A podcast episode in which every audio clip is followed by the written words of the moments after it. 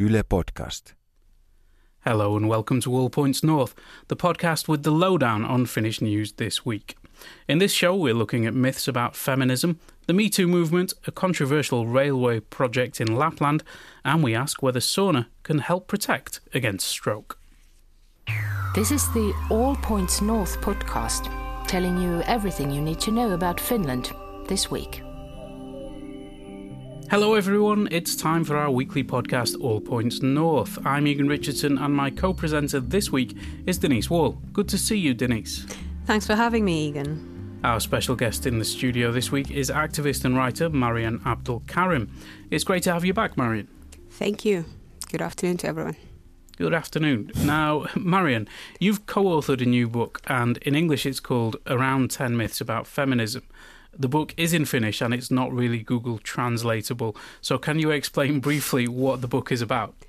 Uh, well, I think the title says it all. It's about myths that are associated with feminism, and because we're living at a time where, even in Finland, feminism has somewhat mainstreamed, but there are still a lot of uh, misconceptions uh, that are related to feminism. Like, what do feminists really want? Like, you know, do they want to uh, bring men down or like you know are feminists dateable uh, all feminists do not want men opening doors for them etc so these are the kind of myths that are often uh, voiced on social media etc so me and evelina talvitie we kind of looked into those uh, myths and we kind of try to dismantle them piece by piece. So that's what the book's about now, we'll probably get into some of them a, a, bit later on in more detail, but one of the terms that uh, I came across in a summary of the book, I did not have time to read it last night, uh, is the term intersectional feminism, which basically acknowledges that not all feminists are white, middle class, cisgendered, or able bodied.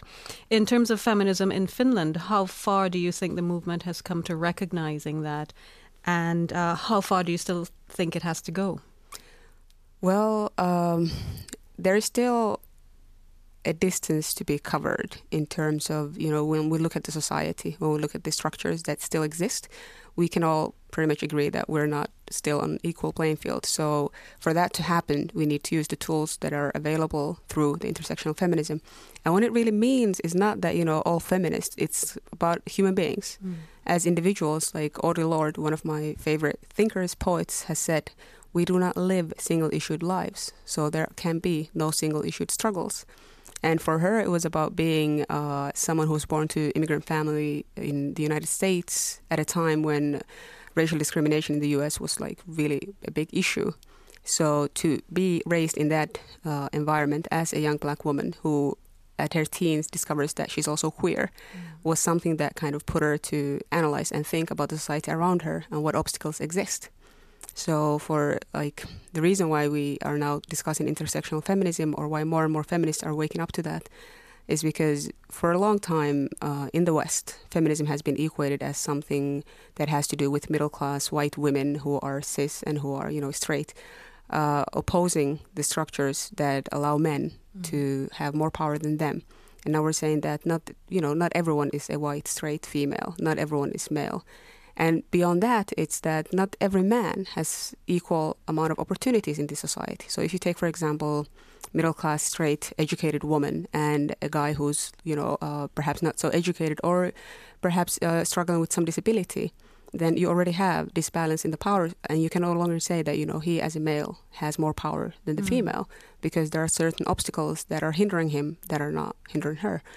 So in that sense, it's really crucial and very, very important that we kind of look at the whole picture and have a holistic view of our society and where the you know uh, segregation or uh, marginalizing is happening and identify that. And we cannot do that like you know by saying that okay now we're just going to focus. For example if you happen to be a female and you know your struggle is now to get equal pay mm-hmm. but what if you are someone who's living with a disability then already securing a job is your first obstacle. Yes. And then you can worry about the equal pay. So to kind so of understand this. feminism as a binary uh, construct which pitches beyond. women, a certain kind of woman, yeah. against the, the male patriarchy. Yeah, there are also dis- differences happening within women. You know, not all women are on the same level. So to kind of understand that and work from that point of view. Excellent. I just wanted to ask, uh, probably feeding into that, about one particular myth, um, number six. Mm. I think um, that you can't be a feminist if you wear a headscarf. Mm. Um, and I guess that comes from your personal experience a little bit. So uh, I just wanted to ask, like, could you expand a little bit? How did you debunk that myth? Well, we were discussing with Evelina and talking about because she has a long hair and I wear the scarf, and there's these stereotypes. Like the stereotypical feminist is someone who's you know with a short hair and like you know quite butch, That's like me. and that we're not. That's what I look like. yeah, that neither of us really fits into this stereotype. So we wanted to kind of take that apart and say like, okay, so I'm wearing the scarf, I'm still a feminist. You have the long hair, and uh, you're still a feminist. So what does this myth really mean? What is it feeding into the discourse? And uh, yeah. It's So- more is in the book. okay. I don't want to give everything away here. Is your book is your book ever going to be translated into English though? Hopefully, it would be Mm. really amazing. Uh, although we do understand that in the English-speaking world, there is a lot of books on feminism, and this is one of the reasons why we wanted to write something very basic about feminism because there are not many available in Finnish language. It's Mm. only now that you know we see more and more people uh, writing about issues that are uh, regarded as feminist or from feminist perspective. Like you know, uh, Koko Hubara is one of them, Right. Saara Särmä, uh, Rosa Meriläinen. So we have some available now, but you know we need more uh, that are not coming straight from the academia, but more like uh, from the grassroots level or this actual realities that we live in and that are by non-academics. Not Mm. to say that you know academia doesn't matter. I mean, a lot of the stuff that we use come from the academic research that happens, but most times, uh, for a lot of us, the academic texts are not as easy to Sure. approach. Sure, of course. What's the reception been like to the book? What kind of reactions do you get? Uh, it's been quite good. Uh, there have been some people who have found it that you know uh, maybe they haven't read the book because they go back to the same stereotypes. Uh, I get some uh, amount of messaging about you know why do I want to keep the men down or why am I not interested in the things that are happening in Finland more if they're not related to the white men and they're and it's like please read the book first Yes. and then let's continue the conversation because there are a lot of topics that we are covering within the text. So One of the myths that I wanted to ask you about, um, particularly to, to, to do with the Finnish context, is uh, myth number 11 of your About 10 myths, uh, which says that feminism is pointless because Finland has already achieved gender equality. Tell us what you're getting at there. Uh, the thing is, a lot of times when you are speaking from a feminist p- point of view, or you're saying that you know we have to do this and this and this, there will be people who will say that, oh, in Finland we have had this one female president, Tarja Halonen, and we've even had a female uh, prime minister, Anneli Jäätteenmäki. So you know we're there already. Equality is a reality, and that makes it really hard uh, start for a conversation about all of the people who are still living in a very unequal uh, situations. So if the person you're trying to uh, conversate with over the topic is already in the understanding that you know everything is ready now, so we no longer need to address this issue, then it makes it really hard. So that's why we wanted to include that because we think it's really important to understand that even though we have made a lot of progress, but we're not there yet.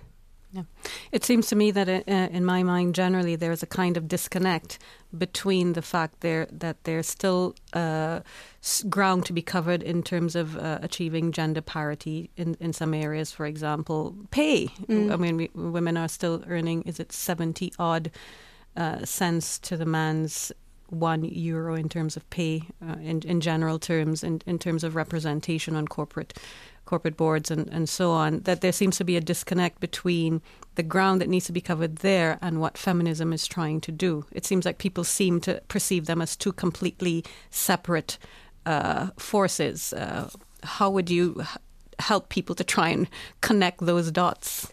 Well, I think it's already start to listen to the people who are speaking about these issues, about like you know the women who are in these different fields where the representation is not a reality yet, and instead of dismissing their valid critique as you know bitter feminists who are not qualified enough to actually look at it, like what are the qualifications that we're looking at, and is it really true that in a country where we have an extremely good education, that our women are not just making the cut when it comes to these specific positions? Or can it be that it's the structures that somehow pave the way more easily for those regarded as men in this society than the women? And also about the pay gap, uh, I think it's 82 cents to the euro at the moment, but that is rele- like that is accurate when you look at the middle uh, class educated women to the, the middle class educated men. But then when you look at, for example, different minorities, or if you look at the disabled women or women who are living with disabilities, then the number changes drastically because, like you know, we still live in a situation where people who are living with uh, emotional disabilities, they're not even getting paid a salary for the work mm. that they do. They get some kind of compensation, but it's not really salary that they can live off on. Right. And there, sorry, in, in that last mention, we see the intersectionality again mm. of the issue. I was going to ask about that actually. Is, is there, because uh, when I read about feminism in the UK or in the US, there is a kind of a debate within feminism about this intersectionality and different aspects of feminism. And it's a, it's a, almost a dispute. There are people on different sides of the argument. Is that divide present in Finland as well? I think some of it is definitely present in Finland as well. There are people who have been, you know, uh, in the feminist struggle for decades, and there are people who are newer to the scene. And sometimes you can see that some people are not very happy with the intersectionalism because for them it feels like it's highlighting different minorities and somehow leaving behind the middle class white woman as if her issues are not relevant to the cause. And that is, uh, well, I want to say that that's not true, but then again, um, I think if that is the experience that they have, then of course those concerns are valid because we don't want to say that, you know, for, for you to be a feminist, an intersectional feminist, you have to have all of these different qualities. I think every concern is relevant and we need to be able to look at it in the context of feminism and the society and what is the reality now. One of my favorite uh, lecturers or like thinkers, Amina Wadud, was visiting Finland and one of the points that she made regarding, for example, privileges was that we have two different uh, levels like we have this state of being and we have this state of non being.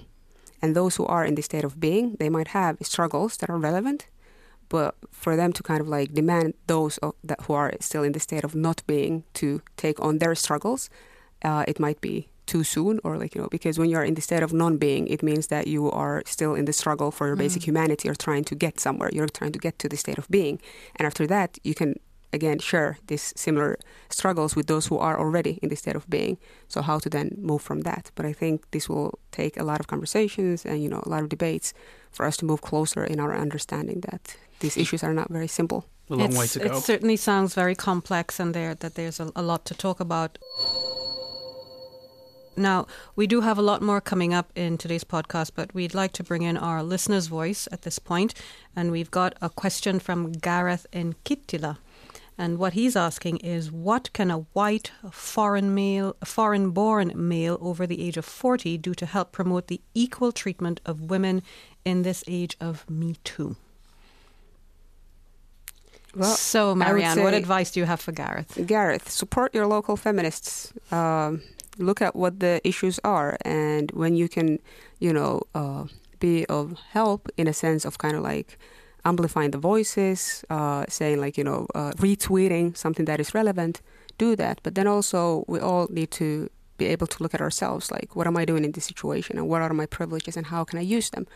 And there are spaces like once again I go back to Audre Lorde who said that when I talk to different audiences, the point is that I can reach a certain audience and I know that they will listen and they will think about what I'm saying. But then there are those who I can never reach because of certain gaps or structures or whatever.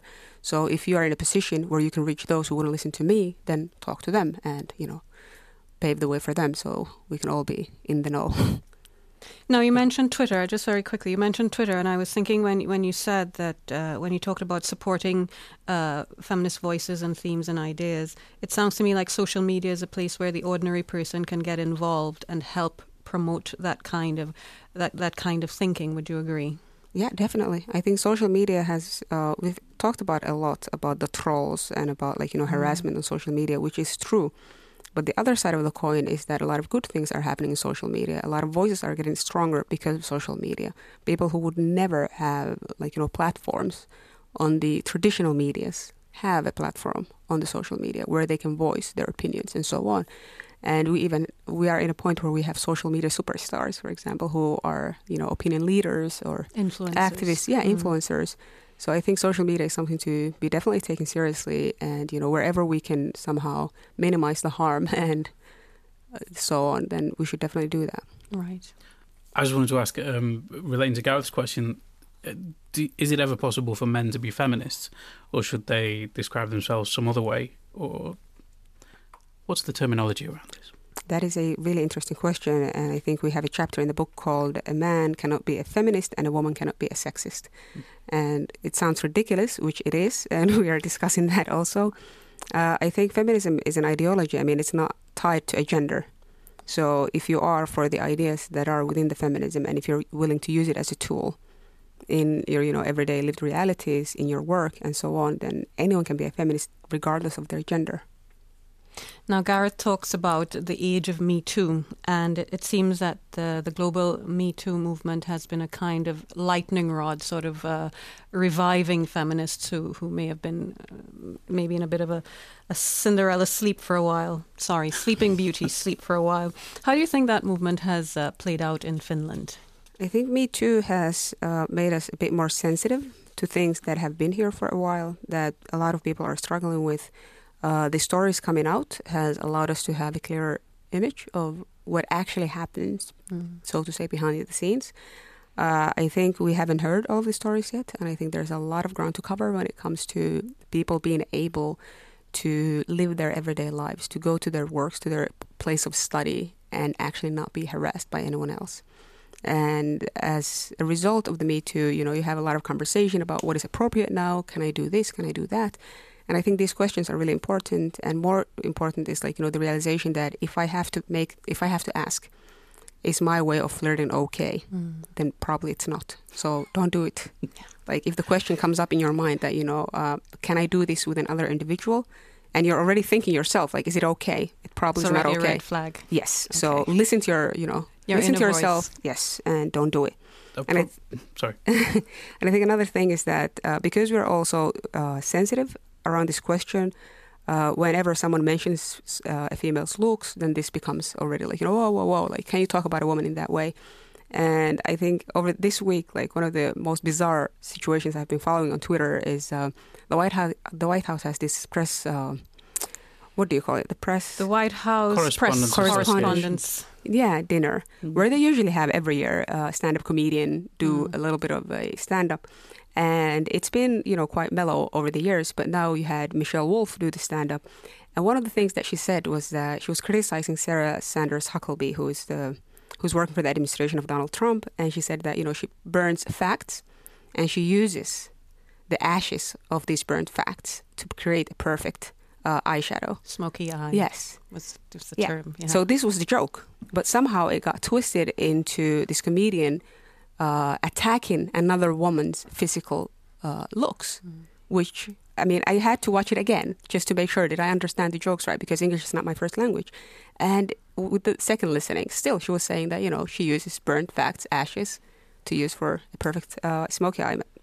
And I was like, that was a really good joke in a sense because she's you know attacking the Trump administration and she's kind of talking about this uh, false news that they keep mm.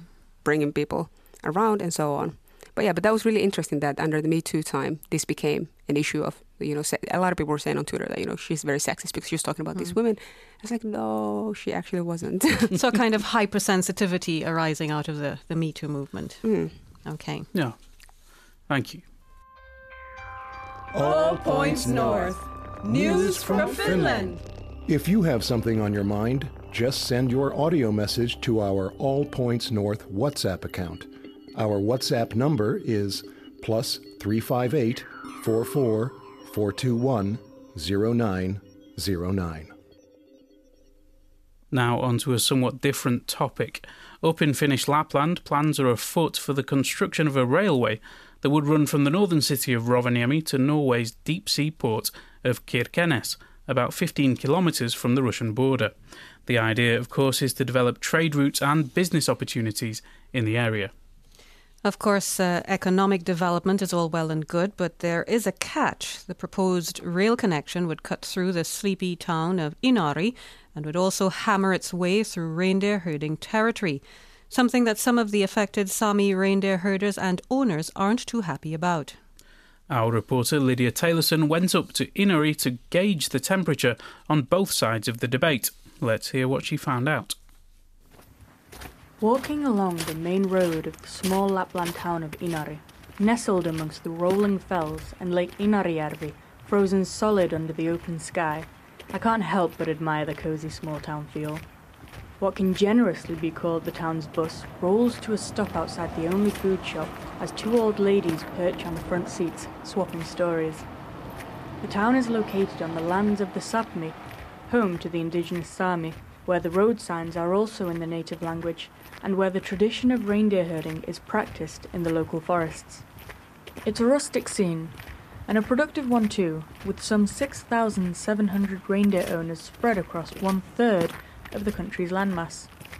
But the quiet hum of this Lapland town may soon be replaced by the baritone rumble of freight cars and the howl of diesel train engines. It could bring us more tourists, it would uh, bring uh, more opportunities for traveling and also for the local people traveling to south and improving the connections here. And when we are thinking about the future and climate change, and, and for example, we don't know what's going to hap- happen with the air traffic in the future, if there will be, for example, some extra fees because of the emissions and so on. So it would be a great opportunity to have, um, have a railway connection. That was the mayor of Inari, Toni K. Laine, discussing the possible benefits of the Arctic Ocean Railway. The proposed railway is slated to run through the sleepy town to link southern Finland with the busy deep sea port at Kirkenes in Norway. Some hail the railway as a beacon of hope for increased trade and a venture that would boost industries in the north. One downside, however, is that the railway would grind through several reindeer herding regions. While Mayor Laine hasn't yet made up his mind about the railway, many local Sami are staunchly opposed. This includes Tiina Sanila Aikio, president of the Sami parliament in Finland, who warns of the dangers of the railway that would cut through the territories of three Sami language groups.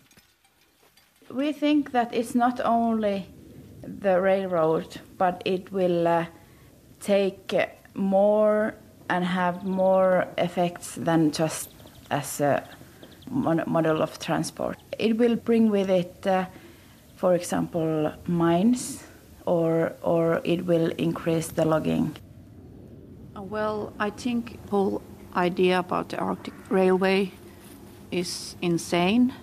If you think our environmental values and cultural values we have here, reindeer herding is way of life. You can kind of lose meaning from your life, and it's it's really difficult to find other meanings. And uh, it already has like mental pressure for reindeer herders because you have this gray cloud upon your shoulders that the future is not in our hands. And um, also, when I think about my children who are really keen of continuing reindeer herding, because reindeer has so big meaning for Sami, it's basis of our material culture, it basis of our spiritual culture.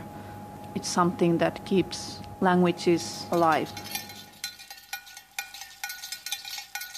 The harsh reality of what may come does not seem far from the minds of locals. At the centre lies a clash between the needs of industry and the Sami, but the locals seem set on continuing their age old traditions. I have been starting to build my life around the reindeers.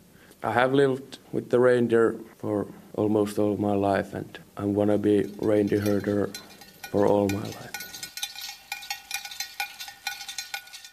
And that was Lydia Taylorson reporting from Lapland. Now, Marion, do you think Sami voices are heard enough on, on this and on other top- topics as well? Uh, well, I think we have to go a bit back to history and look at the relationship between the Sami areas and the Sami people and the state of Finland for the time that it has existed. Uh, over the few uh, last decades, the Sami indigenous people have been um, subjected to different kind of changes uh, by the state that have been mandated. Uh, it has included moving them uh, from place to place. It has included uh, forcing the Finnish language, the assimilation politics on them, etc. And at the same time, what we have happening in the mainstream media is these caricatures of the indigenous peoples, like the Sami. If you look at what was happening in the 70s and the 80s, all these Nunnukalaila type of like you know pres- like misrepresentations of the Sami, and that combined with the reality where we don't have that much uh, representation of the Sami or their histories in our school books creates a huge void for uh, an average Finn living in this country. Like, what is the relation between the Finns and the indigenous people?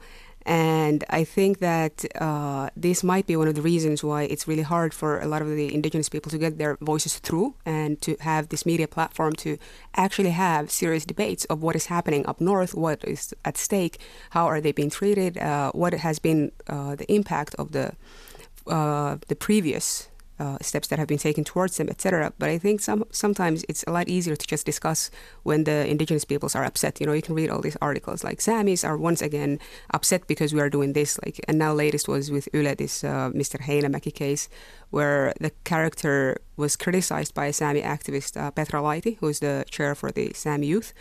And she just pointed out that, you know, is this of a modern time? Like, is this still relevant? And they had a discussion in Yle, which was a really good discussion apparently, because then they decided that yeah, it's not really a good representation of these times. So we, they decided to move it to the Elävä Arkisto as part of these historic things that have happened.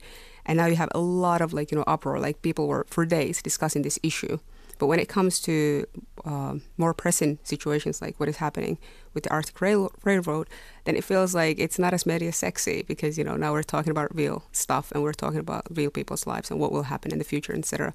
So I don't know. I think there should be more platform from the indigenous people to have actual discussions on these issues that affect their lives and that affect their futures, but they also affect um, the future of this country when we're talking about climate change and what will be the consequences of this uh, Arctic Rail- Railroad. So I really hope that it will not be kind of pushed forward because there is a pressure from the uh, industry, uh, but rather we will move forward by listening to the indigenous peoples and you make a good point about how over the years uh, the Sami have been sort of exoticized uh, by, by mainstream Finland and how that has undermined addressing these very concrete issues.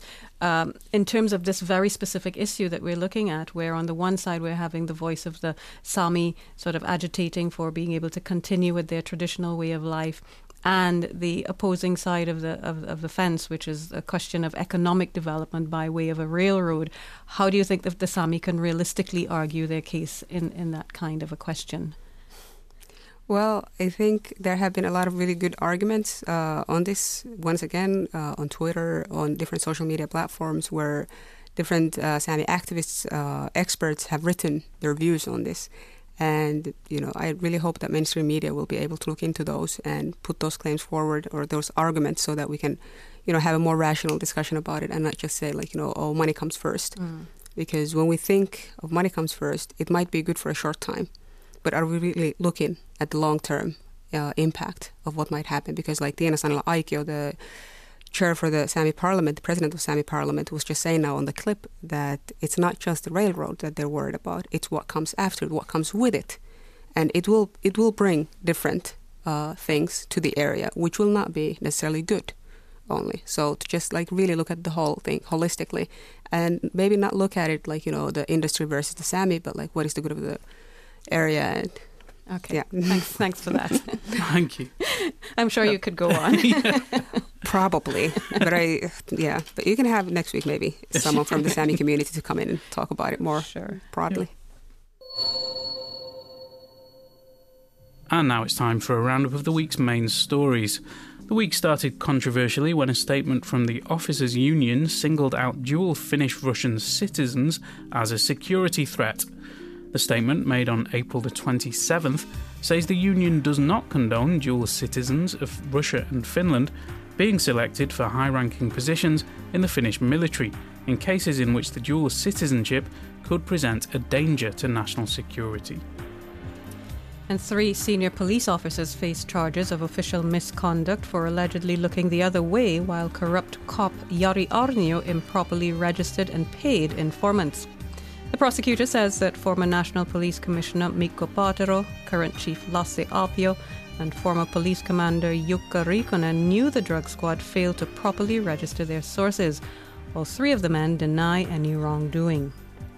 According to new figures, there were 194 cases of death due to drug overdose in 2016, an increase of 28 on the previous year. Men are overrepresented in the figures for drug deaths, which are one of the leading causes of death among men under the age of 40 in Finland. We heard just now Yle producers recently decided to remove clips by the children's music group Herra Heinämäki Shed Orchestra from its afternoon program Pikku Kakkonen. The decision followed a social media controversy over the Native American costume worn by a band member. The removed clips have been transferred to Yle's archives. And the Supreme Court rejected a prosecution request to appeal a three, three-year prison sentence handed down by a Pirkanmaa court for sex crimes committed against a 10-year-old girl in autumn 2016. Both courts threw out the charges brought against the man for aggravated rape. The courts ruled that there was no evidence to indicate that the sexual encounter involved violence or that the child was overcome by fear or incapacitated in any other way. In health news, a major study has found that people who take a sauna every day have a 61% lower risk of stroke than those who go only once a week. The study followed 1,600 older people in Kuopio and divided them into those who visited the sauna four to seven times per week those who did so two to three times, and those who only went to the sweatbox once a week. The study did not look at people who didn't take a sauna. Christian pupils in northern Finland are choosing not to attend cultural performances that they find disturbing on religious grounds. The events are part of a national project launched in late 2017 that introduces pupils to different cultural offerings like art exhibitions, plays, concerts, and opera. And teachers are cautious about a proposal to postpone the start of the school's summer vacation by two weeks. A ministerial report has suggested that the move could boost tourism industry revenues by about 200 million euros and increase employment in the sector. Finland's air quality is better than that of any other country on Earth, according to statistics from the World Health Organization. Monitoring stations suggest there are some 6 micrograms of small particles per cubic metre of air in Finland, the lowest figure recorded worldwide. Don't forget that you can stay up to date on all the news from Finland via our website at yle.fi forward slash news. Well, we've come to that point in the podcast where we have to take our leave, but before we do that, let's talk about the weekend. Personally, I'm going to be heading to Suomenlinna for the Voices from Death Row exhibition, a sound installation recalling the last hours of some 71 condemned prisoners captive on the island after the 1918 Civil War. What about you, Denise? That sounds grim. I'll be going to Vantaa on Saturday, that's tomorrow, for the Extreme Run event. I'm told that I can look forward to tackling obstacles like Goliath's Gate, getting doused in water and foam, and climbing through tubes, and I can't wait. I think I need to point out here that there's also a kiddie version of the event on Sunday as well, so you might have to go to Vantaa this weekend as well, Egan. That sounds very energetic, and I'm sure my kids would enjoy it. But uh, how about you, Maryan? Well, my weekend will sound boring compared to yours. Uh, I'm planning on eating well and reading, catching up on my reading. I have some work to do. So, are you going to be writing, planning to write more books? Oh, definitely, definitely. What What do you have in the pipeline?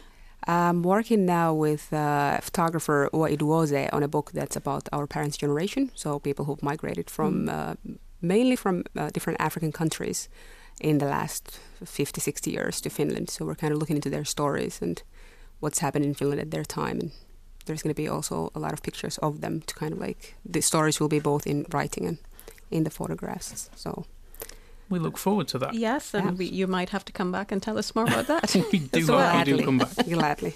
Have a great weekend. Thank, you. Thank you. you. But um, unfortunately, that's all from us this week. I'm Egan Richardson, and my co presenter was Denise Wall. Thanks to our special guest, Maryan Abdulkarim, for stopping by. Our producer today was Mark Odom, reporter was Lydia Taylorson, and our sound engineer was Jarno Valkonen. Thanks for joining us, and don't forget to subscribe, get in touch, and even leave a review wherever you get your podcasts. You can stay up to date at yle.fi slash news and listen to previous editions of this show at yle.fi slash all points north. You've been listening to All Points North, a podcast produced by Yle News, a unit of the Finnish Broadcasting Company. For daily news from Finland in English, head to yle.fi slash news and follow us online at Facebook, Twitter and Instagram. You've been listening to Yle News.